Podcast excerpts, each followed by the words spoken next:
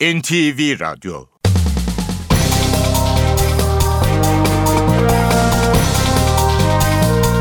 İşe Giderken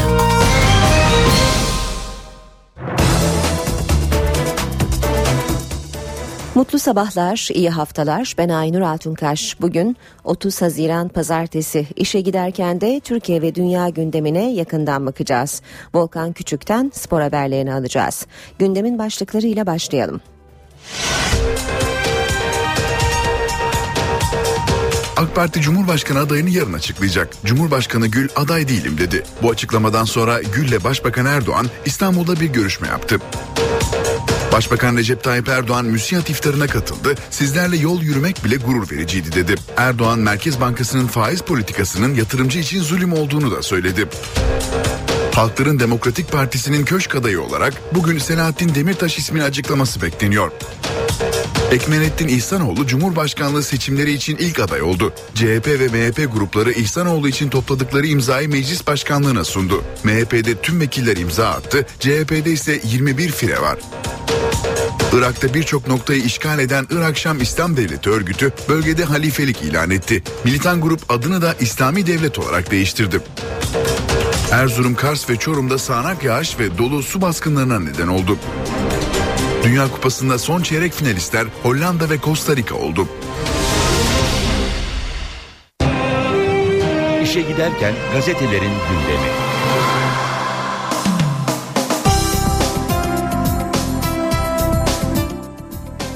Basın özetlerine Hürriyet gazetesiyle başlayalım. Yeniden aday olmayacağım başlığı önce göze çarpıyor. Cumhurbaşkanı Gül Cumhurbaşkanlığı için aday olmayacağını açıkladı. Bunu 30 Mart'taki yerel seçimden önce Başbakan Erdoğan'a da söylemiştim dedi. Gül bu açıklamayı dün Erdoğan'la görüşme öncesinde yaptı. Gazeteciler Başbakan size başbakanlık teklif ederse deyince bunlar sonra konuşacağımız konular yorumunu yapan Gül Huber Köşkü'nde Erdoğan'ı kabul etti. Görüşmede bu konunun gündeme gelmediği söyleniyor. Hürriyet'in manşeti size söylemeden ilan etmeyiz. Ankara Erbil ilişkilerinin omurgasına oturan enerji projelerinin beyni Irak Kürdistan Bölgesel Yönetimi Doğal Kaynaklar Bakanı Aşti Havrami bağımsızlık için atılacak adımdan Ankara'nın mutlaka haberdar edileceğini söylüyor. CHP'de 21 eksik, MHP'de bir mazeret. CHP ve MHP Profesör Doktor Ekmelettin İhsanoğlu'nu Cumhurbaşkanlığına aday gösteren dilekçelerini Meclis Başkanı Cemil Çiçek'e sundu.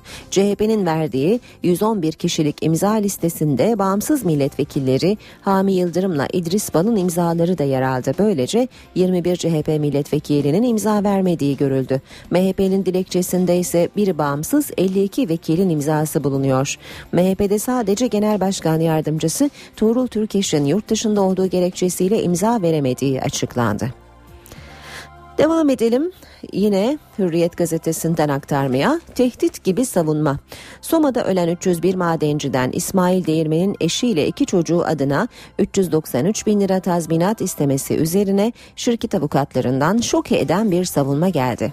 Tazminat olarak talep edilen tutar felaketi özlenir hale getirebilecek niteliktedir. Mahkeme her aile için 400 bin lira üzerinden tazminat hesaplarsa şirket 120 milyon 400 bin lira gibi uçuk bir tazminat tutarıyla karşı karşıya kalacaktır. Mallara konan tedbir kaldırılmazsa şirket iflas eder, 6 bin kişi de işsiz kalır, kimse tazminatını alamaz. Milliyetle devam edelim. Gül kapıyı kapatmadı diyor Milliyet manşette.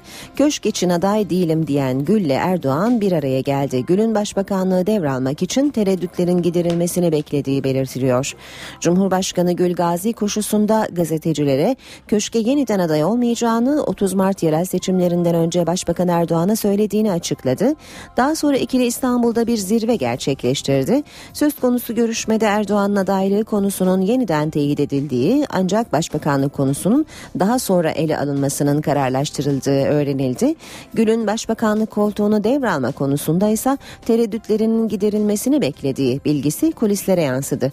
Bir süre önce mevcut şartlarda aktif siyasete girmeyi düşünmediğini belirten Gül'ün başbakanlık konusunda kapıyı tam olarak kapatmamasının nedeninin AK Parti'nin ileri gelen isimlerinden parti grubu ve parti teşkilatlarından yansıyan yoğun talepler olduğu öğrenildi.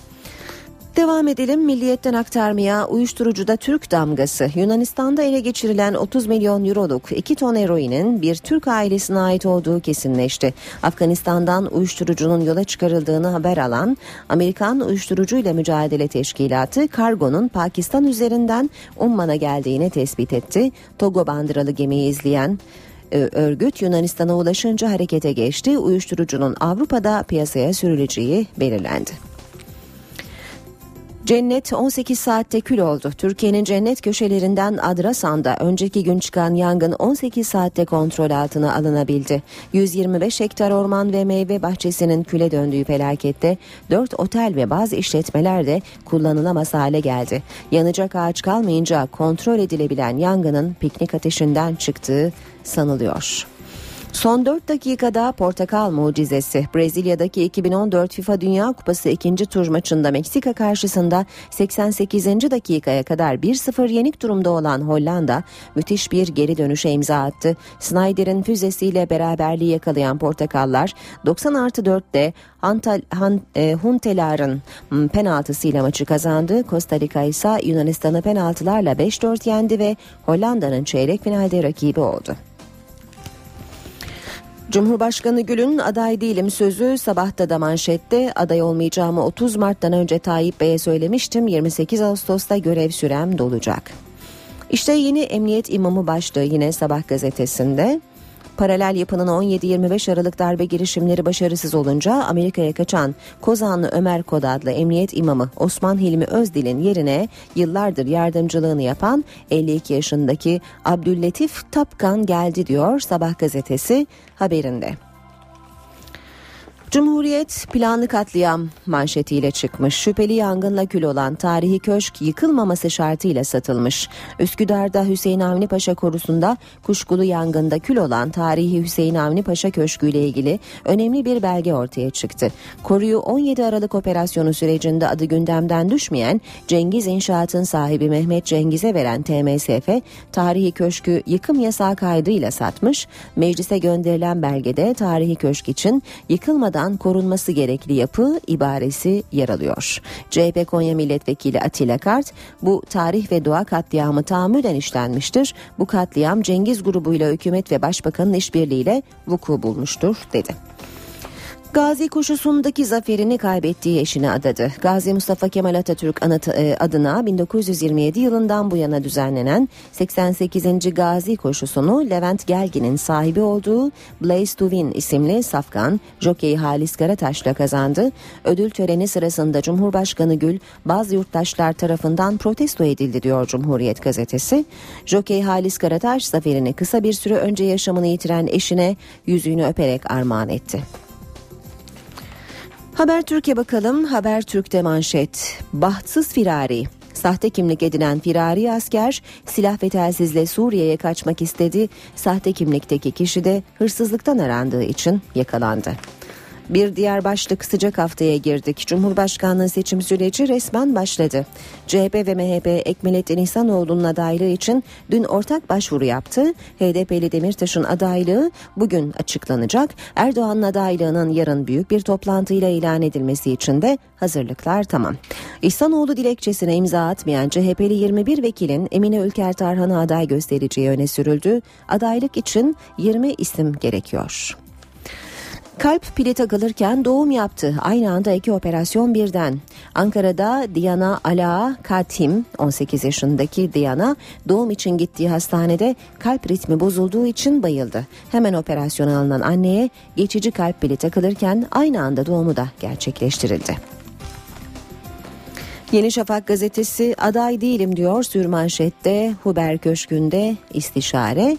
Gül'ün açıklamalarını görüyoruz Yeni Şafak'ta da. E, manşette ise paralel böcek internette diyor. E, Telekomünikasyon İletişim Başkanlığı 2013'te internet hizmetlerini paralel yapı bağlantılı bir şirkete verdi. Örgüt firma üzerinden hedefine koyduğu herkesin cep telefonu ve bilgisayarına sızdı. Anlaşma feshedilince işe iade davası açan firma çalışanları her şeyi anlattı deniyor haberde. Zaman gazetesiyle bitirelim basın özetlerini. Zor olanı başardılar. Eğitimin sıkıntılı geçici e, geçtiği Güneydoğu'da dershanelerin takviyesiyle önemli başarılara imza atıldı. LYS sonuçlarına göre Diyarbakır, Mardin ve Bitlis'te tüm birinciler FEM'den çıktı diyor Zaman gazetesi haberinde.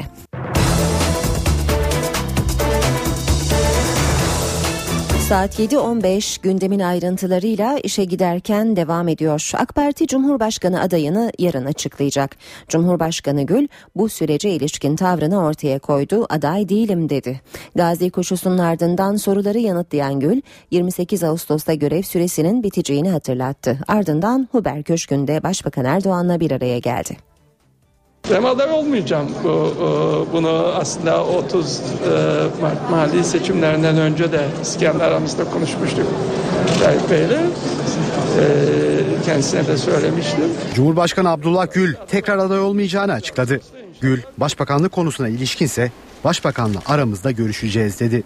Peki efendim ol. size başbakanlık için teklif gelirse Başbakan Erdoğan tarafından Bunları sonra konuşacağımız konular. Hadi sağ olun. Gül, Gazi koşusunu izledikten sonra Tarabya'daki Huber Köşkü'ne gitti. Gül'den hemen sonra köşke Başbakan Recep Tayyip Erdoğan geldi. Görüşme 45 dakika sürdü. Çıkışta açıklama yapılmadı. Cumhurbaşkanlığı kaynakları bu görüşmenin MYK nedeniyle ertelenen haftalık olağan görüşme olmadığını, Başbakan Erdoğan'ın talebiyle adaylık süreci öncesi yapılan bir görüşme olduğunu açıkladı. AK Parti'nin Cumhurbaşkanı adayını açıklayacağı Ankara Ticaret Odası Kongre Salonu'nda hazırlıklar devam ediyor. Toplantıya 4000 partili ve 250 basın mensubu davetli. artık son değerlendirmeleri yapacak ve adayımızı inşallah 1 Temmuz Salı günü açıklayacağız. AK Parti 1 Temmuz Salı günü yapılacak Cumhurbaşkanı tanıtım toplantısına hazırlanıyor. Partinin Cumhurbaşkanı adayı 1 Temmuz Salı günü açıklanacak. Edinilen bilgilere göre aralarında bakanlar, milletvekilleri, AK Parti'nin il, ilçe, belde belediye başkanları, MKYK üyeleri ve parti kurucularının da olduğu yaklaşık 4000 kişi davetliler arasında. Toplantıya medyanın ilgisi de yoğun. Yerli ve yabancı yaklaşık 250 basın mensubunun toplantıyı takip etmesi bekleniyor. Toplantının yapılacağı salon ve etrafında yoğun güvenlik önlemleri de alınıyor. Başbakanlık koruma ekibi de 180 kişiyle emniyete güvenlik desteği verecek. AK Parti davetliler için özel kartlar hazırladı.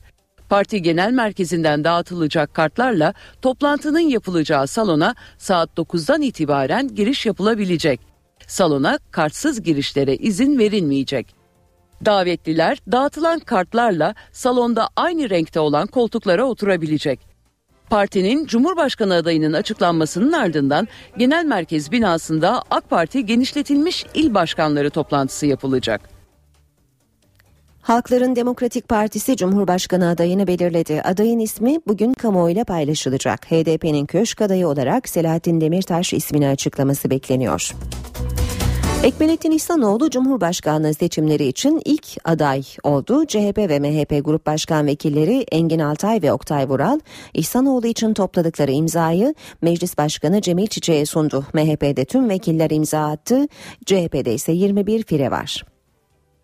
Aldığımız bu başvuruyu ve ekindeki belgeleri e, yarın Yüksek Seçim Kurulu'na e, intikal ettireceğiz. Bundan sonraki süreç e, kanun gereği e, Yüksek Seçim Kurulu'nun tasarrufundadır.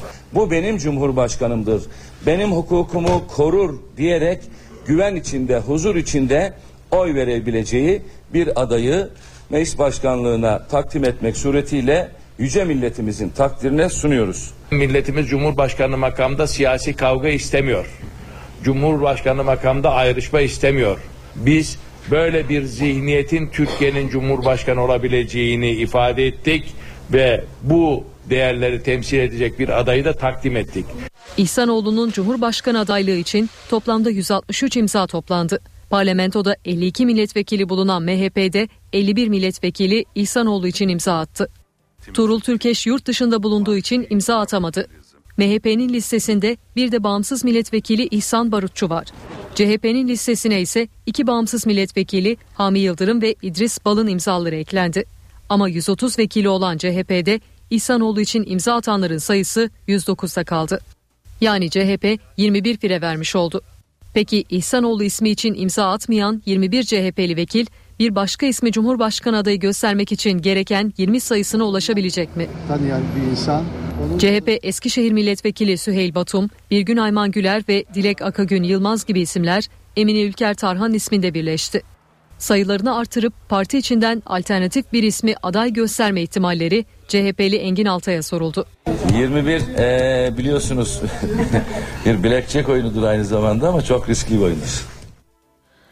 Başbakan Erdoğan dün MÜSİAD'ın iftarına katıldı. Köşk seçimlerine değinen başbakan geçmişin değerlendirmesini yaptı. Erdoğan Merkez Bankası'nın faiz politikası için de yatırımcıya zulüm dedi. Yeni Türkiye'nin, büyük Türkiye'nin inşası için 10 Ağustos tarihi çok önemli bir dönüm noktası olacak. Kardeşlerim, devlet ve millet kucaklaşacak. Devlet ile millet arasındaki mesafe tamamen kapanacak. Her birinize yol arkadaşlığınız için, ahde vefanız için teşekkür ediyorum. Başbakan Erdoğan MÜSİAD'ın iftar programına katıldı. Uzun soluklu bir mücadelede sizlerle birlikte yürüdük. Bu yol arkadaşlığından her zaman büyük gurur duydum. Geriye dönüp baktığımda mücadele azminin, kararlılığın ve cesaretin ama en önemlisi kardeşliğin neleri başarabildiğini görüyorum, birlikte görüyoruz. Bu mücadeleye canımızı ortaya koyarak çıktık. İnşallah son nefesimize kadar da bu mücadeleyi birlikte sürdüreceğiz. Başbakanın konuşması ekonomi ağırlıklıydı. Sözü yine Merkez Bankası'nın faiz politikasına getirdi. Merkez Bankası'nın faiz politikalarını bir başbakan olarak kabul etmiyorum. Faiz oranlarının bu denli yüksek olduğu bir ülkede girişimci, yatırımcı kalkıp da rahat rahat yatırım yapamaz. Erdoğan faiz politikasını zulüm diye eleştirdi. Sekizlerde dokuzlarda dolaşıyorsunuz.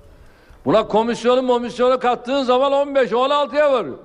Bunun adı zulümdür, zulüm. Ve birilerinin tavsiyeleriyle o birilerinin kimler olduğunu zaten iş adamları bilirler. Yüksek Seçim Kurulu yurt dışında yaşayan ve gümrük kapılarında oy kullanmak isteyenler için tarihleri belirledi. Gümrük kapılarında oy verme işlemi ilk tur için 26 Temmuz 10 Ağustos tarihlerinde gerçekleştirilecek.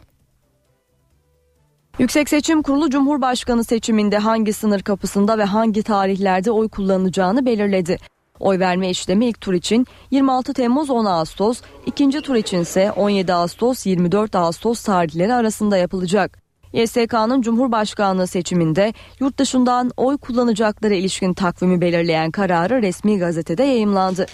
Gümrük kapılarında ilk tur oy verme işlemi 26 Temmuz Cumartesi günü YSK'nın o çevre için belirleyeceği saatte başlayacak. 10 Ağustos Pazar günü YSK'nın yine o çevre için belirleyeceği saatte bitecek. Seçimin ikinci oylamaya kalması halinde ise 17 Ağustos Pazar günü o seçim çevresi için belirlenecek saatte başlayacak, 24 Ağustos Pazar günü sona erecek. Ayrıca 21 Temmuz Pazartesi gününe kadar geçici gümrük kapısı seçim kurulları oluşturulacak. Geçici gümrük kapısı seçim kurulları o yerlerdeki il ve ilçe seçim kurullarının oluşumu dışında kalan en kıdemli hakimin başkanlığında 6 üyeden oluşturulacak. Resmi gazetede yayımlanan YSK kararı oy verme tarihlerinin yanı sıra seçmenlerin oy kullanacağı gümrük kapılarını da belirliyor.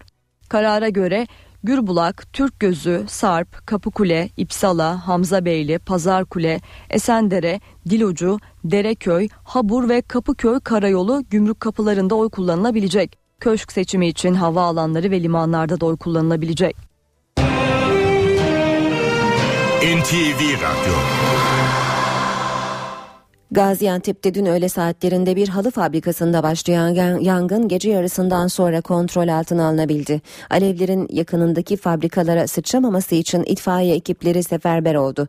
75 bin metrekare alana kurulu fabrikadaki söndürme çalışmalarına yakındaki illerden gelen ekipler de katıldı. Dumandan etkilenen 3 itfaiyeci tedavi altına alındı. Alevler büyük maddi hasara neden oldu. Antalya'da turizm cenneti Adrasan'da alevlerle mücadele tam 17 saat sürdü. 115 futbol sahası büyüklüğünde bir orman alanı kül oldu. Kızılçam Ormanı'nda başladı. Otel ve iş yerlerine sıçradı. Antalya'nın tatil cenneti Adrasan'daki yangın 17 saatte kontrol altına alındı. İnce boyun mevkiinde başlayan yangın rüzgarın da etkisiyle kısa sürede büyüdü. Ben de dönüp baktığımda şu hemen şu arkadaki alan tutuşmuş ama çok kısaydı. 3 kişi gittik ama söndüremedik. Orman işçilerinin yanı sıra 5 helikopter ve 2 uçak da söndürme çalışmalarına havadan destek verdi. Alevler kısa sürede yerleşim yerine sıçradı. Çok sayıda otel, iş yeri ve pansiyon bir anda alevler içinde kaldı. Tatilciler yangından kaçmak için sahile akın etti. Havanın kararmasıyla havadan müdahaleye ara verildi. 25 arazöz ve 250 işçiyle karadan müdahale gece boyunca sürdü. Gece rüzgarın da etkisini yitirmesiyle çalışmalar sonuç verdi. Yangın 17 saatte kontrol altına alındı. Piknik ateşinden çıktığı tahmin edilen yangında 120 hektar Kızılçam ormanı kül oldu. 5 otel ve bazı günübirlik işletmeler büyük oranda yandı. Tek teselli can kaybı olmaması. Allah çocuklarımıza, insanlara, müşterilere zaval vermedi. Elbette ki ormanlar çok önemli ama önce insan canı ya. Şuraya insan iki itfaiye bıraksan burası 3 saat 4 saat sonra yanmaya başladı yangından. İnsan önlem almaz mı ya? Bölgedeki hasar tespit çalışmaları devam ediyor. İstanbul Sultan Gazi'de bir taş ocağında meydana gelen göçükte iki işçi hayatını kaybetti. Cebeci mahallesindeki taş ocağında oluşan göçükte iki işçi toprak altında kaldı. Olay yerine giden itfaiye ve AFAD ekipleri işçileri kurtarmak için çalışma başlattı. Ancak iki işçinin cenazesine ulaşıldı. Yaralanan bir tır şoförü ise ayakta tedavi edildi. Olayın neden meydana geldiğiyle ilgili bir açıklama yapılmadı. Türkiye Büyük Millet Meclisi yoğun bir haftaya hazırlanıyor. En önemli gündem maddeleri Cumhurbaşkanlığı seçimi adayları ve yeni çözüm süreci paketi. Cumhurbaşkanı adayları, yeni çözüm süreci paketi ve torba yasa. Çalışmalarını 25 Temmuz'a kadar uzatan Türkiye Büyük Millet Meclisi yoğun bir haftaya hazırlanıyor. Meclisin bu haftaki en önemli gündemi Cumhurbaşkanı adayları olacak. YSK'nın seçim takvimine göre adaylık başvuruları başladı. Süre 3 Temmuz Perşembe günü sona erecek. Siyasi partiler adaylarını meclis başkanlığına sunacak. Meclisin bu haftaki diğer önemli gündemi 6 maddelik çözüm süreci paketi olacak. Paketle çözüm süreciyle ilgili tedbirleri alma yetkisi hükümette olacak. Süreci yürütenlerin hukuk ve cezai sorumluluğu olmayacak. Düzenlemenin bir başka önemli maddesi de eve dönüşlerle ilgili. Meclise gönderilen tasarıyla hükümete silah bırakan teröristlerin eve dönmelerini, sosyal yaşama katılmalarını sağlayacak tedbirleri alma yetkisi de veriliyor. 6 maddelik yeni çözüm paketi çarşamba günü Meclis İçişleri Komisyonu'nda görüşülecek. Genel kurulda bu hafta Lübnan tezkeresi de ele alınacak. Tezkere, Türkiye'nin Lübnan'da görev yapan Birleşmiş Milletler görev gücüne verdiği askeri destek süresinin bir yıl daha uzatılmasını öngörüyor. Somalı madenciler ve taşeron işçiler gibi önemli düzenlemeleri içeren torba kanun tasarısının görüşmelerine Meclis Plan ve Bütçe Komisyonu'nda devam edilecek. Geçen ay Soma'daki maden faciasında eşini kaybeden Gamze Değirmenci'nin açtığı 393 bin liralık tazminat davası sürüyor. Soma maden işletmelerinin mahkemeye gönderdiği savunma yazısında şirketin kusurlu olmadığı öne sürüldü. Ailenin talep ettiği tazminat miktarı için de tepki çeken ifadeler kullanıldı. Soma'daki facia ile ilgili maden şirketi kusurlu değil. Ayrıca ailelerin istediği tazminat tutarı felaketi özletiyor. Bu ifadeler 301 madencinin hayatını kaybettiği Soma Madencilik Şirketi'nin avukatlarının mahkemeye gönderdiği savunma yazısında yer alıyor. Madende ölen işçilerden İsmail Değirmen'in eşi ve iki çocuğu facianın ardından Soma Kömür İşletmeleri hakkında 393 bin lira tazminat davası açtı. Davada Soma Asya Hukuk Mahkemesi şirket mallarına tedbir kararı aldı. Açılan dava ve suç duyurusuna şirket avukatlarından savunma yazısı geldi. Avukatlar savunmada olayda şirketin kusurunun bulunmadığını ve bir kusur olduğunun ispatlanmadığını öne sürdü. Savunma yazısında facianın sabotajdan kaynaklanmış olabileceği iddiası dile getirildi ve ailenin istediği tazminat tutarı içinde felaketi özletecek nitelikte ifadesi kullanıldı. Avukatlar şirketin her aile için bu miktarda tazminat ödemesi durumunda şirketin iflas edeceğini, 6 bin işçinin tazminatlarını alamadan işsiz kalacağını savundu. Mahkemenin İsmail Değirmenci'nin ailesinin açtığı dava ile ilgili kararı önümüzdeki günlerde vermesi bekleniyor. AK Parti Cumhurbaşkanı adayını yarın açıklayacak. Cumhurbaşkanı Gül aday değilim dedi. Bu açıklamadan sonra Gül'le Başbakan Erdoğan İstanbul'da bir görüşme yaptı. Başbakan Recep Tayyip Erdoğan müsiyat iftarına katıldı. Sizlerle yol yürümek bile gurur vericiydi dedi. Erdoğan Merkez Bankası'nın faiz politikasının yatırımcı için zulüm olduğunu da söyledi. Halkların Demokratik Partisi'nin köşk adayı olarak bugün Selahattin Demirtaş ismini açıklaması bekleniyor. Ekmenettin İhsanoğlu Cumhurbaşkanlığı seçimleri için ilk aday oldu. CHP ve MHP grupları İhsanoğlu için topladıkları imzayı meclis başkanlığına sundu. MHP'de tüm vekiller imza attı, CHP'de ise 21 fire var. Irak'ta birçok noktayı işgal eden Irak Şam İslam Devleti örgütü bölgede halifelik ilan etti. Militan grup adını da İslami Devlet olarak değiştirdi. Erzurum, Kars ve Çorum'da sağanak yağış ve dolu su baskınlarına neden oldu. Dünya Kupası'nda son çeyrek finalistler Hollanda ve Costa Rica oldu. Spor haberleri başlıyor.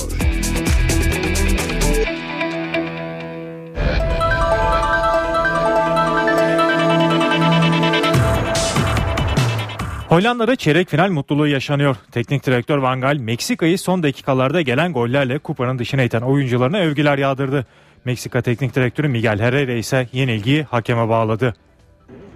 Hollanda daha önceki Dünya Kupalarına oranla çok daha genç ve deneyimsiz bir kadroyla Brezilya'ya gitse de bir kez daha adını çeyrek finale yazdırmayı başardı. Fortaleza kentinde yaklaşık 40 derecelik sıcak altında oynanan maç büyük çekişme içinde geçti. İkinci yarının başında Giovanni Dos Santos'un güzel golüyle öne geçen Meksika ikinci tur lanetini sonunda kıracak gibi görünüyordu ama olmadı. Bitime 2 dakika kala önce Snyder ardından uzatma dakikalarında Robben'in yerde kaldığı pozisyonda Klaasyan Huntelaar'ın penaltı golüyle Portakallar büyük bir sevinç yaşadı. Teknik direktör Van Hal maç sonunda oyuncularından övgüyle bahsetti. Oyuncularımın çoğunun isimleri büyük değil ancak sıra dışı bir takım ruhuyla mücadele ediyorlar diyen Van maç içinde verilen su molalarının çok işine yaradığını da dile getirdi. İkinci yarıdaki su molasında kaytı ileriye alarak 3-5-2 sisteminden 4-3-3 sistemine dönmelerinin maçın kaderini değiştirdiğini belirten Van elimde bu tür çok yönlü oyuncular bulunduğu için şanslıyım diye konuştu. Meksika'nın ise çeyrek final hayalleri bir kez daha yıkıldı. Üst üste 6. kez ikinci turda elenen Meksika büyük bir hayal kırıklığı içinde. Bu hayal kırıklığı teknik direktör Miguel Herrera'nın maç sonundaki basın toplantısına da yansıdı. Çeyrek finale çıkmak için ellerinden geleni yaptıklarını dile getiren Herrera, maçın Portekiz hakemi Pedro Proenza ve Robben'i geçemediklerini öne sürdü. Robben'in 3 kez kendisini ceza sahası içinde yere attığını savunan Herrera, bize karşı hiçbir şey yapmayan bir takıma karşı son bölümde gereksiz şekilde geriye çekildik. Robben de maç boyunca 3 kez kendisini yere attı ve sonuncusunda istediğini aldı. Hakem böyle bir penaltı icat ederse evinize dönmek zorunda kalırsınız ifadesini kullandı. Costa Rica için Cinderella masalı sürüyor. Costa Rica tarihinde ilk kez Dünya Kupası'nda çeyrek finale çıkmayı başardı. Spor severler belki de futbol tarihinin en tahmin edilemez dram yükü en fazla Dünya Kupası'nı izliyor. Bugüne kadar oynanan hemen her maç kendi içinde özel bir hikayeyi de beraberinde getirdi. İkinci turdaki Şili-Brezilya maçında Şili Pinilla'nın 120. dakikada direkte patlayan topu Meksika karşısında bitime 2 dakika kala 1-0 geride olan Hollanda'nın kalan kısa sürede 2 gol birden bularak çeyrek final bileti almasından sonra Yunanistan Costa Rica maçı da spor severlerin karşısına heyecan dozu yüksek bir başka hikayeyle çıktı. Grubundan fil dişi sahili karşısında son saniyede penaltıdan attığı golle çıkan Yunanistan veda etmek üzere olduğu Brezilya'ya 10 kişilik Costa Rica karşısında uzatma dakikalarında attığı golle tutundu. Ancak tarih yazan ülke bu kez Costa Rica oldu.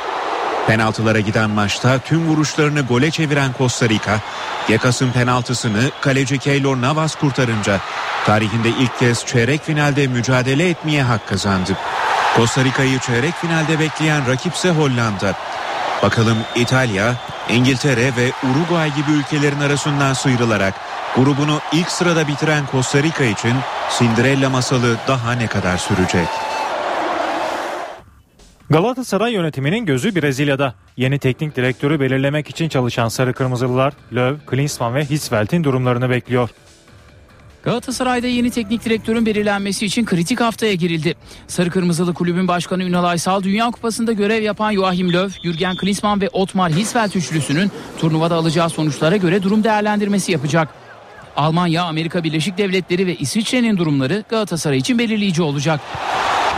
Aysal geçtiğimiz günlerde İskoç Teknik Direktör David Moyes'la görüşmüştü. Moyes'la birçok konuda anlaşan Aysal buna karşın tercihlerinin Alman teknik adamlardan yana olduğunu belirtmişti. Aysal eski yönetici Haldun Üstünel ve teknik direktör Hikmet Karaman'ın da fikirlerini almıştı. Üstünel'le David Moyes hakkında konuşan Aysal, Karaman'ın ise Alman teknik adamlar konusunda düşüncelerini dinlemişti. Sezonu iyi kaçan takım olan Beşiktaş yurt dışı kampına da başladı. Siyah beyazlılar çalışmalarını 12 gün boyunca Almanya'da sürdürecek. Spor Toto Süper Lig'de yeni sezon öncesi top başı yapan ilk takım olan Beşiktaş yurt dışı kampı çalışmalarının ilk etabı için Almanya'ya gitti.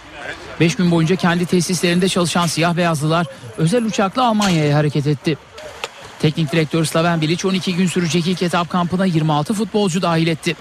Kafile 24 futbolcuyla Almanya'ya giderken izinli olan Atiba Hutchinson 1 Temmuz Salı, Tolga Zengin ise 3 Temmuz Perşembe günü kampa katılacak. Futbol Genel Direktörü Önder Özen ve yönetici Mete Vardar da Almanya'ya gitti. Siyah beyazlı kafileyi Almanya'da coşkulu bir kalabalık karşıladı. Yaklaşık 100 kişilik taraftar topluluğu futbolculara büyük ilgi gösterip fotoğraf çektirdi. Yeni sezon hazırlıklarını 10 Temmuz'a kadar Almanya'nın Bielefeld bölgesinde sürdürecek Beşiktaş, bölgesellik takımlarından Ver ve Rodinghausen'le 6 ve 9 Temmuz'da olmak üzere iki hazırlık maçı oynayacak. Almanya kampının bitimiyle iki gün izin yapacak siyah beyazlı ekip daha sonra İngiltere'ye geçerek çalışmalarına Leeds şehrinin Yorkshire bölgesinde devam edecek. Adada Wigan Athletic Ostende, Notts County ve Mainz'la hazırlık maçı oynayacak olan Beşiktaş 24 Temmuz'da yurda dönecek. Beşiktaş'ın Almanya yolculuğu öncesi Serdar Kurtuluş ve Cenk Tosun kameraların karşısına geçti. İki futbolcu da öncelikle hedeflerinin Şampiyonlar Ligi gruplarına kalmak olduğunu söyledi. Ligi en erken açan takımlardan biriyiz. Ee, ilk etap çalışmamız bugün itibariyle Almanya kampımız başlıyor. Daha sonra 13 Temmuz'dan itibaren İngiltere kampımız. Yaklaşık bir 20-24 gün 24-25 gün e, bir kamp sezonu geçireceğiz. E, umarım bizim için iyi olur. E, çalışmamız gerek çünkü önümüzde çok önemli maçlarımız var. Özellikle e, Şampiyonlar Ligi ilk turu için gruplara kalmamız için önce oynayacağımız önemli maçlar var. Umarım bunlar bizim için iyi geçer. Daha sonra tabii ilk hedef olarak Şampiyonlar Ligi'nde gruba kalmak. Daha sonra en iyi şekilde yeni sezon hazırlanmaktır. Ee, umarım her şey e, kulübümüz için iyi geçer. Sakatlıksız bir sezon geçiririz. İyi bir kamp dönemi geçiririz. Ee, ben çok mutluyum. Ee, En büyük hayallerimden biriydi bu kulüpte oynamak. Başardım. Artık burada kendimi göstermek için her şeyi yapacağım. Kamp dönemini iyi geçirip lige iyi başlamak istiyoruz. İki kamp dönemi geçireceğiz. Bir Almanya bir İngiltere arasında bir iki günlük e, tatil olacak. E, bence takımı e, iyi yönde etkileyeceğini düşünüyorum. E, hocaların idmanları olsun, e, oradaki kamp dönemi olsun, kamp yerimiz olsun. Güzel geçeceğini düşünüyorum. Arkadaşlık falan çok güzel. E, beni de çok sıcak karşıladılar. Onlara hepsine teşekkür ediyorum. Bizim için e, avantajlı olacağını düşünüyorum. Türk at yarışçılarının derbisi Gazi koşusunun bu yıl 88.si düzenlendi. Bu koşuyu Blaze to Win isimli safkan jokeyi Halis Karataş'ta kazandı. Gazi Mustafa Kemal Atatürk adına 1927 yılından bu yana düzenlenen Türk at yarışçılığının derbisi İstanbul Veli Efendi Hipodromu'nda yapıldı.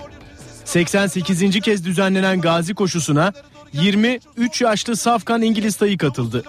2400 metre uzunluğundaki çim pist mücadelesini Levent Gergin'in sahibi olduğu, Halis Karataş'ın jokeyliğini yaptığı Blaze to Win isimli Safkan 2.35.04'lük derecesiyle kazandı. Önde 4 numaralı Blaze to Win geliyor 4 numaralı Blaze to Win lider 19 numaralı Suzy Gold geliyor Blaze to Win koşuyu kazanıyor.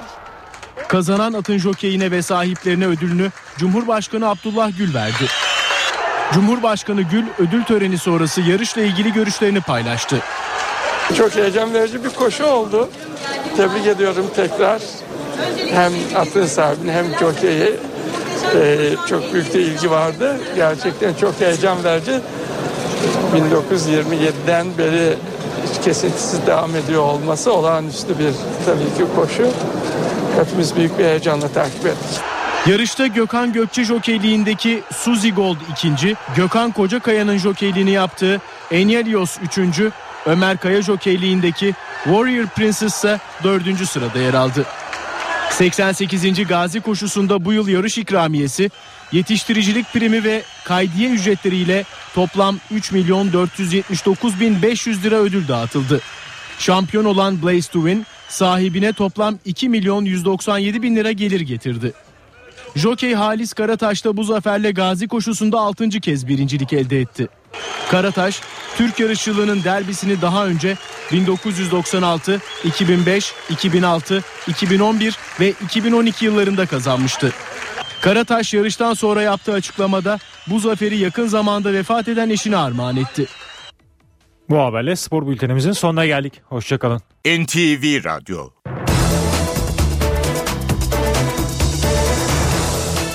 Günaydın herkese yeniden. Ben Aynur Altunkaş. İşe giderken de yeni saate başlıyoruz. Birazdan Gökhan Abur'la son hava tahminlerini konuşacağız. Önce gündemin başlıkları. AK Parti Cumhurbaşkanı adayını yarın açıklayacak. Cumhurbaşkanı Gül aday değilim dedi. Bu açıklamadan sonra Gül'le Başbakan Erdoğan İstanbul'da bir görüşme yaptı.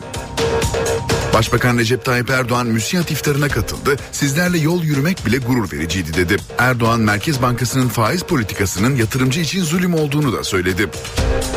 Halkların Demokratik Partisi'nin köşk adayı olarak bugün Selahattin Demirtaş ismini açıklaması bekleniyor. Ekmenettin İhsanoğlu Cumhurbaşkanlığı seçimleri için ilk aday oldu. CHP ve MHP grupları İhsanoğlu için topladıkları imzayı meclis başkanlığına sundu. MHP'de tüm vekiller imza attı, CHP'de ise 21 fire var. Irak'ta birçok noktayı işgal eden Irak Şam İslam Devleti örgütü bölgede halifelik ilan etti. Militan grup adını da İslami Devlet olarak değiştirdi. Erzurum, Kars ve Çorum'da sağanak yağış ve dolu su baskınlarına neden oldu. Şimdi hava durumu için Gökhan Abur'la konuşacağız. Günaydın Sayın Abur. Günaydın. Ee, bazı bölgelerde sıcaklar bunaltıcı, bazı bölgelerde rüzgarlar e, rahatlatıyor. Kimi yerlerde de sağanak yağış sellere neden oluyor. Hakikaten e, yurdumuz e, birkaç mevsim bir arada yaşıyor sanki ne dersiniz? Evet doğru söylüyorsun aslına bakarsanız e, tabii batıda yağışlar şimdilik etkisini kaybetti. En azından bu hafta boyunca bir yağış önemli bir yağış beklemiyoruz. Ama doğudaki sağanaklar kısa süreli de olsa gün içinde yine kararsız hava koşullarının etkisini gösteriyor ve yer yer su baskınları olabiliyor, dolu yağabiliyor. Evet bugün için Batı Karadeniz, Marmara ve Kuzey Ege'de Poyraz yönlü rüzgar sert. Hatta dünden beri hafta sonundan itibaren oldukça sert esen rüzgardan dolayı sıcaklıklar düştü ve hissedilen sıcaklıklar da düşük. E, güneyde ise rüzgar öğle saatlerinden sonra biraz hafifleyecek ama gece rüzgar Güney Ege'de hafifleyecek. E, yarından sonra tekrar kuvvetlenmesini bekliyoruz. Marmara'da da rüzgar yarın biraz hafifliyor ama çarşambadan itibaren yeniden Poyraz etkisini arttıracak. İç kesimlerde sıcaklıklar 30 ile 33 derece arasında değişecek ki bu yer yer ortalamaları civarında olan değerler. Akdeniz boyunca çok sıcak ve kuru bir hava vardı ve bu çok sıcak ve kuru olan havadan dolayı maalesef hafta sonu rüzgarın da kuvvetli olmasıyla çok geniş bir alanda Antalya civarında orman yangınları oldu. Bugünden itibaren rüzgarın güneye dönmesi ve Akdeniz'den taşıyacağı nemle sıcaklıklar biraz azalmış olsa da bunaltıcılık artacak çünkü hissedilen sıcaklıklar yüksek nemden dolayı fazla olacak. Evet biraz önce de söylediğim doğudaki yağışlar da etkisini sürdürecek. İstanbul'da şu anda hava sıcaklığı 21 derece. Bugün beklediğimiz en yüksek sıcaklık 27 derece olacak. İstanbul'da şu an itibariyle rüzgar Poyraz'dan 14 kilometre hızla esiyor. Öğle saatlerinde hızını biraz daha arttıracak ve hissedilen sıcaklıklar termometre 27'yi gösterse bile 24-25 derecenin üzerine çıkamayacak. Ankara'da ise şu anda hava sıcaklığı 15 derece. Hava genellikle açık. Ankara'da bugün beklediğimiz sıcaklık 30 derecenin üzerine çıkacak. Rüzgar öğle saatlerinde yine kuzeyden biraz sert esecek. İzmir'de ise şu an itibariyle 21 derece olan bir sıcaklık var. Öğle saatlerinde bu sıcaklığın 34 dereceye geçmesini bekliyoruz. Ve karayel yönlü rüzgar gün içinde sert esecek ama akşama doğru giderek zayıflamasını bekliyoruz. Evet, evet bizleri bekleyen koşullar genellikle bugün için böyle. Gökhan Abur teşekkürler. NTV Radyo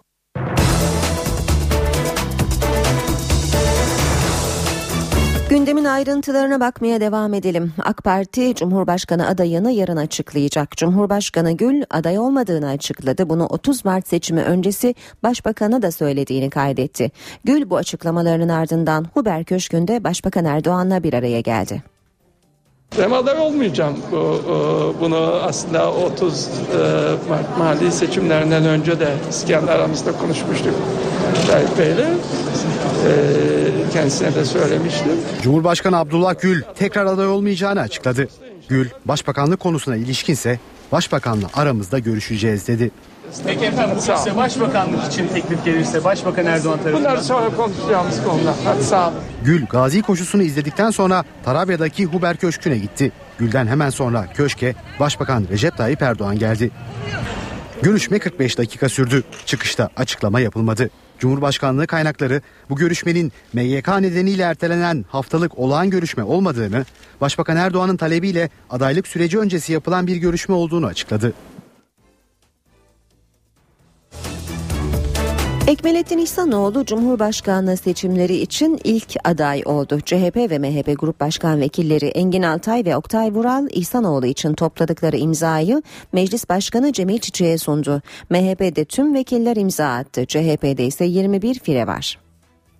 Aldığımız bu başvuruyu ve ekindeki belgeleri e, yarın Yüksek Seçim Kurulu'na e, intikal ettireceğiz. Bundan sonraki süreç e, kanun gereği e, Yüksek Seçim Kurulu'nun tasarrufundadır.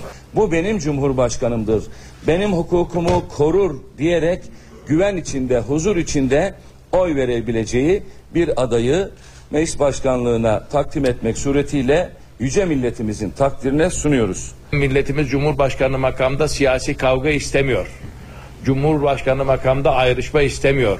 Biz böyle bir zihniyetin Türkiye'nin Cumhurbaşkanı olabileceğini ifade ettik ve bu değerleri temsil edecek bir adayı da takdim ettik. İhsanoğlu'nun Cumhurbaşkanı adaylığı için toplamda 163 imza toplandı. Parlamentoda 52 milletvekili bulunan MHP'de 51 milletvekili İhsanoğlu için imza attı. Tuğrul Türkeş yurt dışında bulunduğu için imza atamadı. MHP'nin listesinde bir de bağımsız milletvekili İhsan Barutçu var. CHP'nin listesine ise iki bağımsız milletvekili Hami Yıldırım ve İdris Bal'ın imzaları eklendi. Ama 130 vekili olan CHP'de İhsanoğlu için imza atanların sayısı 109'da kaldı. Yani CHP 21 fire vermiş oldu. İhsanoğlu için imza atmayan 21 CHP'li vekilin başka bir ismi aday gösterip göstermeyeceği merak ediliyor. CHP Eskişehir Milletvekili Süheyl Batum, Birgül Ayman Güler ve Dilek Akagün Yılmaz gibi isimler Emine Ülker Tarhan isminde birleşti. Ancak İhsanoğlu'na imza vermeyen Deniz Baykal dahil 12-13 vekilin Tarhan'ın adaylığına sıcak bakmadığı söyleniyor. Halkların Demokratik Partisi Cumhurbaşkanı adayını belirledi. Adayın ismi bugün kamuoyuyla paylaşılacak. HDP'nin köşk adayının eş genel başkan Selahattin Demirtaş olması bekleniyor. NTV Radyo Irak'ta birçok noktayı işgal eden Irak Şam İslam Devleti örgütü bölgede halifelik ilan etti. Militan grup ayrıca adını da değiştirdi. Yayınlanan ses kaydında örgütün bundan sonra sadece İslami Devlet olarak anılacağı belirtildi. Irak'ın Diyala bölgesiyle Suriye'nin Şam kenti arasındaki bölgede halifelik ilan eden örgüt, halife olarak da lideri Ebu Bekir el-Bağdadi'yi seçtiklerini açıkladı. Kurdukları İslami Devlet isimli halifelikle uluslararası cihadın yeni bir döneme girdiğini savunan örgüt sözcüsü El-Kaide ve diğer radikal Sünni gruplara kendilerine katılma çağrısı yaptı. Irak'ta ordunun Tikrit kentinin kontrolünü ele almak üzere başlattığı operasyon sonuç vermedi. Irak Şam İslam Devleti örgütü ve Sünni aşiretler hükümet güçlerini püskürttü. Irak ordusu Irak Şam İslam Devleti örgütüyle Sünni aşiretlerin elindeki Tikrit kentini geri almak için operasyon başlattı. Hükümet güçleri IŞİD ve Sünni aşiretlerin mevzilerini hedef aldı. Irak ordusunun operasyonuna havadan da destek verildi. Merkezi hükümet IŞİD ve Sünni aşiretlerin kontrolündeki iki büyük kentten Tikrit'i yeniden kontrol altına alarak moral kazanmak istiyor. Ancak bu amaca henüz ulaşılabilmiş değil. Hükümet güçleri şiddetli çatışmaların ardından Tikrit yakınlarına çekilmek zorunda kaldı. Görgü tanıklarına göre hem IŞİD ve Sünni aşiretler hem de Irak ordusu ağır kayıplar verdi. IŞİD ve Sünni aşiretler ani saldırı başlatarak 3 hafta önce ülkenin en büyük ikinci kenti Musul'u ardından da Tikrit'i ele geçirmişti. AK Parti Genel Başkan Yardımcısı Hüseyin Çelik, Irak'ta yaşanan krizi İngiliz Financial Times gazetesine değerlendirdi. Çelik, geçmişte bağımsız bir Kürt devleti savaş sebebiydi. Ancak şu anda kimsenin bunu söylemeye hakkı yok dedi. Irak'ta çatışmalar ve bölünme tartışmaları sürerken AK Parti'den dikkat çeken bir yorum geldi. AK Parti Genel Başkan Yardımcısı ve Parti Sözcüsü Hüseyin Çelik Financial Times'a konuştu. Geçmişte bağımsız bir Kürt devleti savaş sebebiydi. Ancak şu anda kimsenin bunu söylemeye hakkı yok. Türkiye'de Kürdistan kelimesi tedirgin ediyor ama onların ismi Kürdistan. Eğer Irak bölünecekse ve bu kaçınılmazsa onlar bizim kardeşlerimiz. Maalesef Irak'taki durum iyi değil ve bölünmüş olacak gibi gözüküyor. Financial Times gazetesi bu ifadeleri Türk hükümetinin İran kuzeyinde bir bağımsız Kürt devleti kurulmasını kabul etmesinin sinyali olarak yorumladı. Ayrıca Çelik'in bağımsızlık Türkiye'nin birinci tercihi değil sözlerine değer verildi. Irak'ta son dönemde yaşanan çatışmalar ve bölünme tartışmaları devam ederken Kuzey Irak Bölgesel Yönetimi Lideri Mesut Barzani Kerkük'ü ziyaret etti. Her fırsatta Kürtlerin kendi kaderini tayin etme isteğinin altını çizdi. Bağımsız Kürdistan uzun yıllardır Türkiye'nin kırmızı çizgisi. Ancak son dönemde farklı tonda açıklamalar geldi. AK Parti sözcüsü Çelik bir süre önce de Kürt haber sitesi Rudava, Iraklı Kürtler içinde yaşadıkları siyasi sisteme kendileri karar verebilir diye konuştu. Türkiye bir süredir Kuzey Irak yönetimiyle ekonomik entegrasyon politikası uyguluyor. Türk ve Kürt yetkililere göre Kürtlerle imzalanan enerji anlaşması işbirliği sürecinin önemli bir parçası. Edinilen bilgilere göre Türkiye olası bir bölünme durumunda bağımsız Kürt devleti konusunda farklı bir politika izleyecek. İddialara göre karşı çıkmayacak, sessiz kalma politikası uygulayacak. İsrail Başbakanı Benjamin Netanyahu bağımsız bir Kürt devletine destek verdi. Netanyahu, Kürtlerin bağımsızlık isteklerine destek vermeliyiz dedi. Kürtler savaşan insanlar diyen Netanyahu, onlar siyasi kararlılıklarını, siyasi itidallerini kanıtladılar. Siyasi bağımsızlığı da hak ediyorlar şeklinde konuştu. KCK ana davasından 4,5 yıldır cezaevinde olan ve hafta sonu tahliye edilen eski DEP milletvekili Hatip Dicle çözüm sürecine ilişkin yeni paketi değerlendirdi. Eski milletvekiline kendisinin yerine meclise giren AK Partili Oya Eronat hakkında ne düşündüğü de soruldu. Aslında 2011'de yapılan haksızlık benden ziyade iradelerini öyle tecelli ettiren halkımıza yapılan bir e, haksızlıktı. Yani ben ilk günden itibaren Oya Hanım'ın böyle günah keçisi yapılmasını doğru bulmadım. Eski DEP milletvekili Hatip Dicle kendisinin yerine meclise giren AK Partili Oya Eronat'a haksızlık yapıldığı görüşünde. Dicle, KCK ana davasından tahliye olduktan bir gün sonra Diyarbakır'da kameraların karşısına geçti, çözüm sürecine ilişkin yeni paketi değerlendirdi. Yani eleştirilerimiz inanmalı ki yapıcıdır ve kazan kazan politikasına yöneliktir. Bu çözüm istikametinde ne kadar güçlü adımlar atarsak 75 milyon insanımız için söylüyorum hepimizin yararına olacaktır. Yani ülkede bir ülkede iç istikrar, barış, huzur varsa ondan toplum yararlandığı kadar devlet de yararlanır. Ee, dilerim aklı selim egemen olur. Hatip Dicle'ye yeniden siyasete girip girmeyeceği de soruldu. Bizim bıraktığımız boşluğu ki amaçları oydu. Arkadaşlarımız, yoldaşlarımız, halkımız mücadelesiyle doldurdu.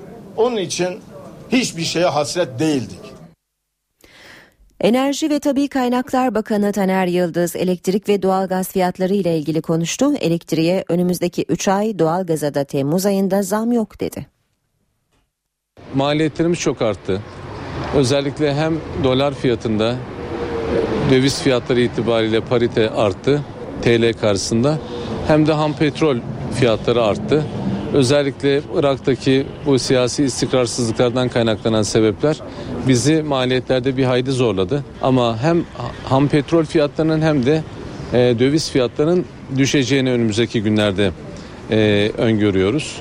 O yüzden elektrik fiyatlarını önümüzdeki 3 ay içerisinde Temmuz, Ağustos ve Eylül'de e, doğal gaz fiyatları da aylık düzenlendiği için Temmuz ayında aynı fiyatlarla devam edeceğiz. NTV Radyo Muğla'da 5 yıldızlı bir otelde şezlongda uyuyan 3 yaşındaki İngiliz turistin başına hoparlör düştü. Beyin kanaması geçiren çocuk ailesi tarafından İngiltere'ye götürüldü. Tatil için Türkiye'ye gelen İngiliz çift Bodrum'da 5 yıldızlı bir otele yerleşti. Çiftin 3 yaşındaki çocukları havuz başındaki şezlonga yattığı sırada duvarda sabit duran 6 kilogramlık hoparlör koparak çocuğun üzerine düştü. Beyin kanaması geçirdiği tespit edilen küçük çocuk hemen ameliyata alındı. Yaklaşık 10 gündür yoğun bakımda kalan çocuk durumu iyiye gidince ambulans uçakla İngiltere'deki bir hastaneye sevk edildi. Aile olayı yargıya taşıyacağını açıkladı. Otelden bir açıklama yapılmadı. İstanbul Sarıyer'de denize giren 23 yaşındaki bir genç dalgalara kapılarak boğuldu. Arkadaşlarıyla birlikte Sarıyer Kısırkaya plajına giden 23 yaşındaki Hanifi Ören denize girdikten kısa süre sonra dalgalara kapıldı. Arkadaşları genci kurtarmak için çaba sarf etti ancak sonuç alamadı. Sahil güvenlik ve kıyı emniyeti ekipleri gencin cesedine ulaştı. Bu arada Şile'de geçen cuma günü dalgalara kapılarak kaybolan 25 yaşındaki Mehmet Karaçukan'ın da cesedi bulundu. Erzurum, Kars ve Çorum'da sağanak yağmur etkili oldu. Erzurum'da aniden bastıran yağmur sele yol açtı. Birçok ev ve iş yeri su altında kaldı. Araçlar göle dönen cadde ve sokaklarda güçlükle ilerledi. Kars'ta ise sağanak yağmur ve dolu etkili oldu. Yaklaşık yarım saat süren yağmur ulaşımı etkiledi. Şiddetli fırtına da ağaçları söktü. Yağmur Çorum'da da etkiliydi. Ekipler su basan yerlerde tahliye çalışması yaptı. Ordu'nun Fatsa ilçesinde emekli bir polis 3 akrabasını öldürdükten sonra kayıplara karıştı. 53 yaşındaki Nevzat Güney arasında husumet bulunan Dünür'ü İzzet Olgun'un Dolunay mahallesindeki evine gitti. Güney Dünür'ü ve iki oğluyla tartışmaya başladı. Daha sonra silahını çeken Nevzat Güney 3 kişiye ateş açtı. İzzet Olgun ve oğulları olay yerinde hayatını kaybetti. Kaçan emekli polisi bulmak için çalışmalar sürüyor. LGBT İstanbul Onur Haftası İstiklal Caddesi'nde düzenlenen yürüyüşte sona erdi. Aralarında lezbiyen, gay, biseksüel ve transseksüellerin olduğu gruplar saat 16 sıralarında Taksim Meydanı'nda toplandı. Grup İstiklal Caddesi'ne doğru yürüyüşe geçti. Yurt dışından katılımcıların da bulunduğu yürüyüşte renkli kostümler dikkat çekti. Yürüyüşe katılanlar pankartlar açarak cinsel ayrımcılığa hayır mesajı verdi. Tünel Meydanı'nda son bulan ve yaklaşık 2 saat süren yürüyüş boyunca Polis ekipleri de çevrede önlem aldı.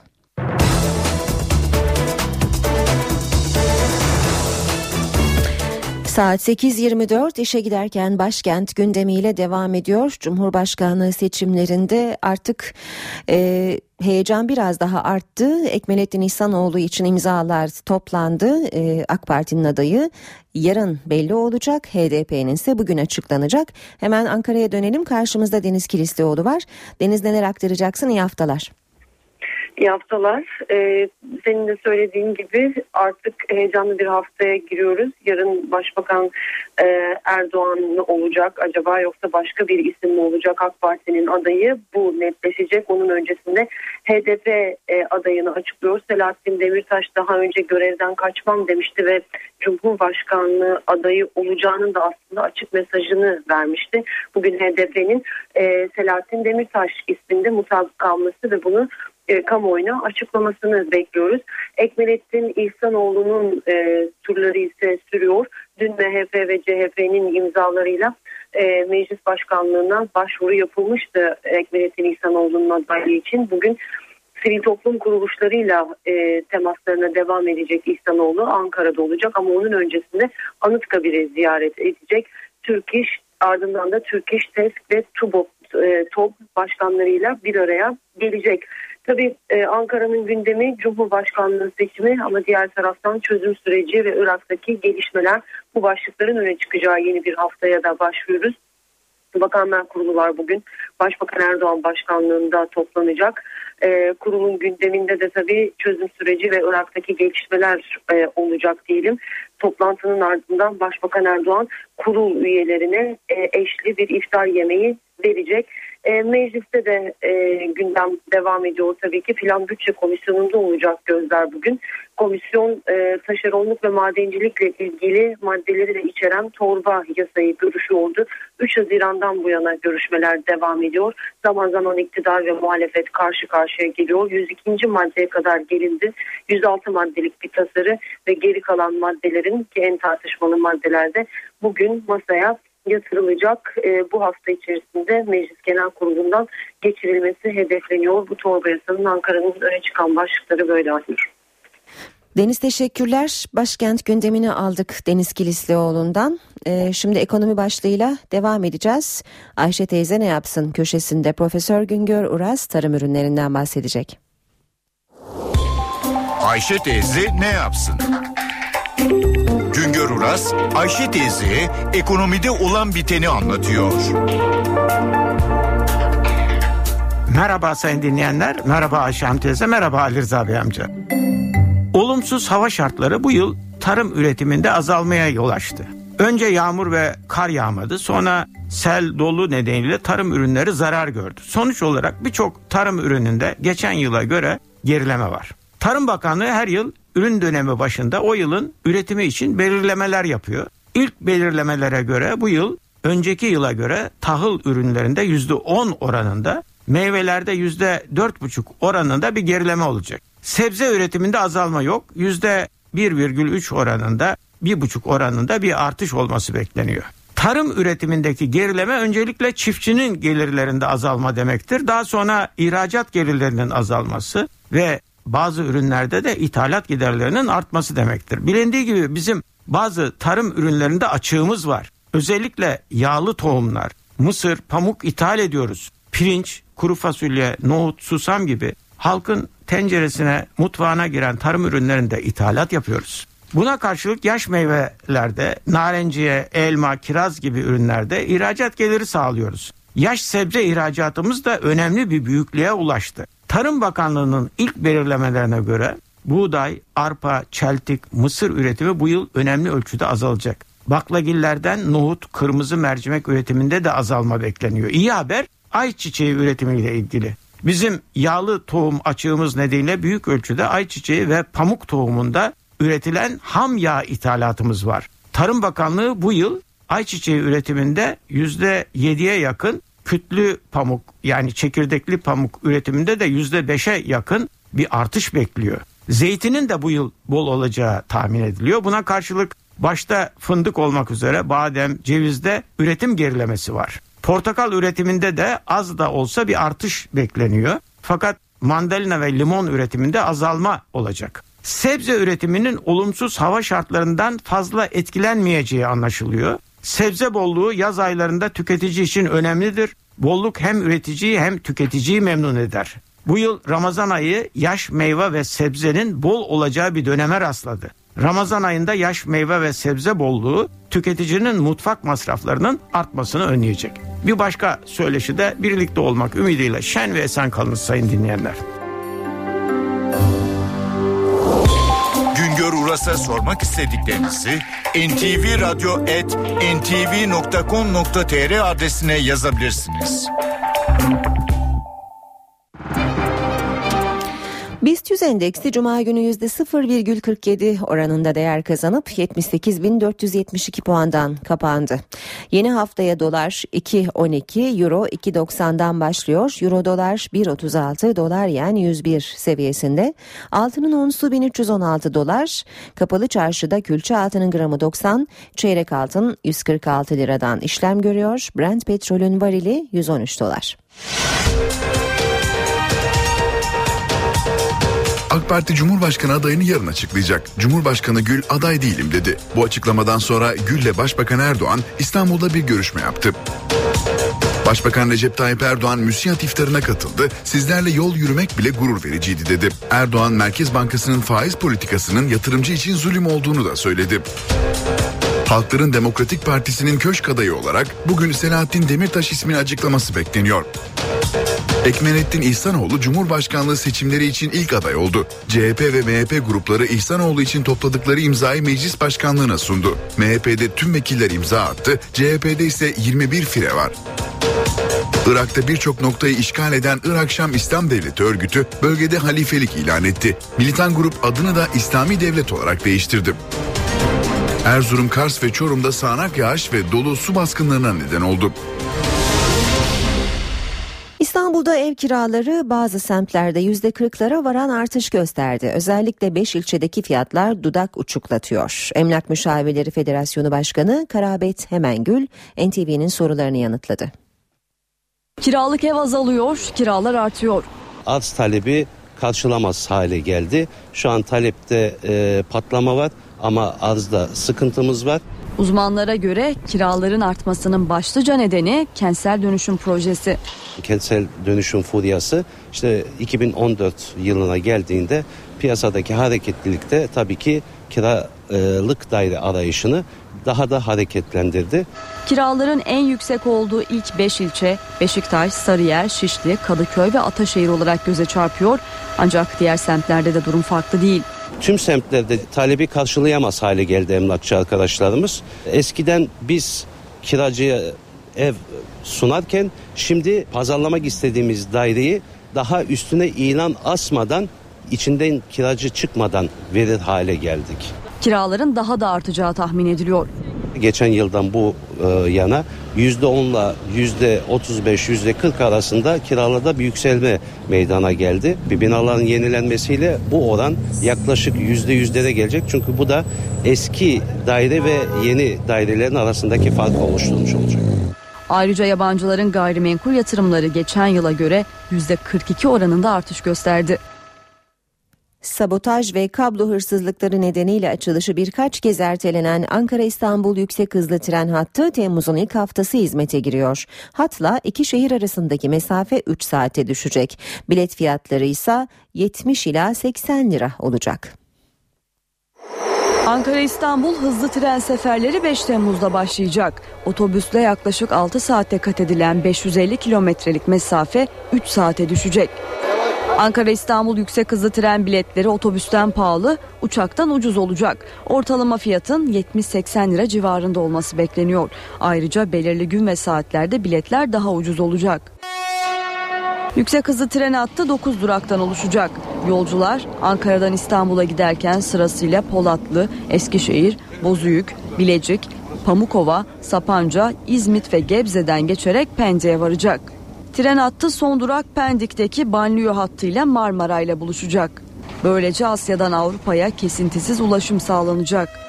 Seferlerin Mayıs ayının ortasında başlaması planlanıyordu ancak hat sabotaja uğradı. Özellikle Sakarya civarında yaşanan kablo hırsızlığı ve sabotajlar nedeniyle hattın devreye girmesi iki ay gecikti. Rayların güvenliğini yaklaşık bir aydır komando birlikleri sağlıyor. Bu haberle işe giderken haberler sona erdi. Sırayı spor haberleri alıyor. Volkan Küçü'ye devrediyoruz mikrofonu. Saat başında yeniden buluşmak üzere. Hoşçakalın. Spor haberleri başlıyor.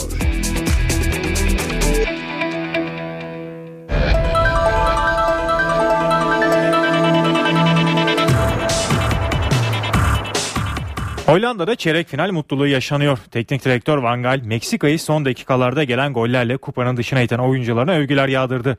Meksika teknik direktörü Miguel Herrera ise yenilgiyi hakeme bağladı. Hollanda daha önceki Dünya Kupalarına oranla çok daha genç ve deneyimsiz bir kadroyla Brezilya'ya gitse de bir kez daha adını çeyrek finale yazdırmayı başardı.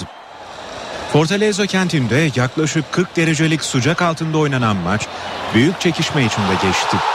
İkinci yarının başında Giovanni Dos Santos'un güzel golüyle öne geçen Meksika ikinci tur lanetini sonunda kıracak gibi görünüyordu ama olmadı. Bitime 2 dakika kala önce Snyder ardından uzatma dakikalarında Robben'in yerde kaldığı pozisyonda Klaasian Huntelaar'ın penaltı golüyle Portakallar büyük bir sevinç yaşadı. Teknik direktör Van Hal maç sonunda oyuncularından övgüyle bahsetti. Oyuncularımın çoğunun isimleri büyük değil ancak sıra dışı bir takım ruhuyla mücadele ediyorlar diyen Van Hal, maç içinde verilen su molalarının çok işine yaradığını da dile getirdi. İkinci yarıdaki su molasında kaytı ileriye alarak 3-5-2 sisteminden 4-3-3 sistemine dönmelerinin maçın kaderini değiştirdiğini belirten Van Hal, elimde bu tür çok yönlü oyuncular bulunduğu için şanslıyım diye konuştu. Meksika'nın ise çeyrek final hayalleri bir kez daha yıkıldı.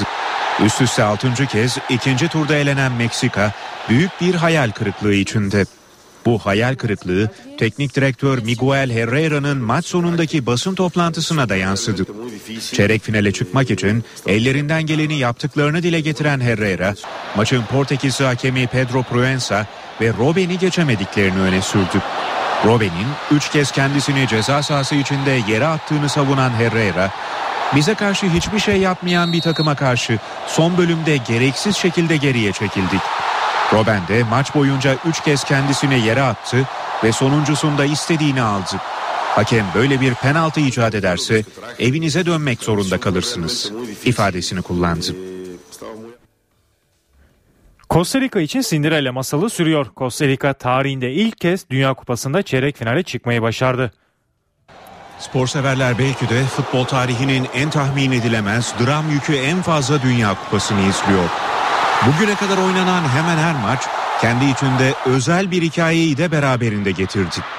İkinci turdaki Şili-Brezilya maçında Şili Pinilla'nın 120. dakikada direkte patlayan topu, Meksika karşısında bitime 2 dakika kala 1-0 geride olan Hollanda'nın kalan kısa sürede 2 gol birden bularak çeyrek final bileti almasından sonra Yunanistan Costa Rica maçı da spor severlerin karşısına heyecan dozu yüksek bir başka hikayeyle çıktı.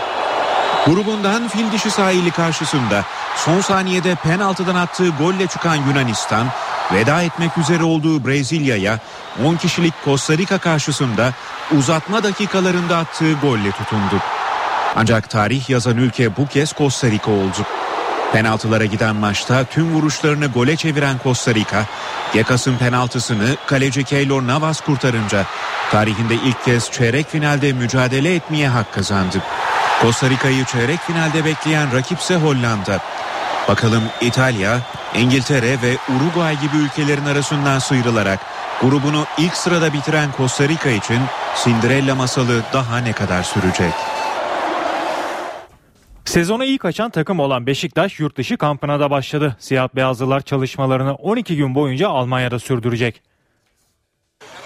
Spor Toto Süper Lig'de yeni sezon öncesi top başı yapan ilk takım olan Beşiktaş yurt dışı kampı çalışmalarının ilk etabı için Almanya'ya gitti. 5 gün boyunca kendi tesislerinde çalışan siyah beyazlılar özel uçakla Almanya'ya hareket etti.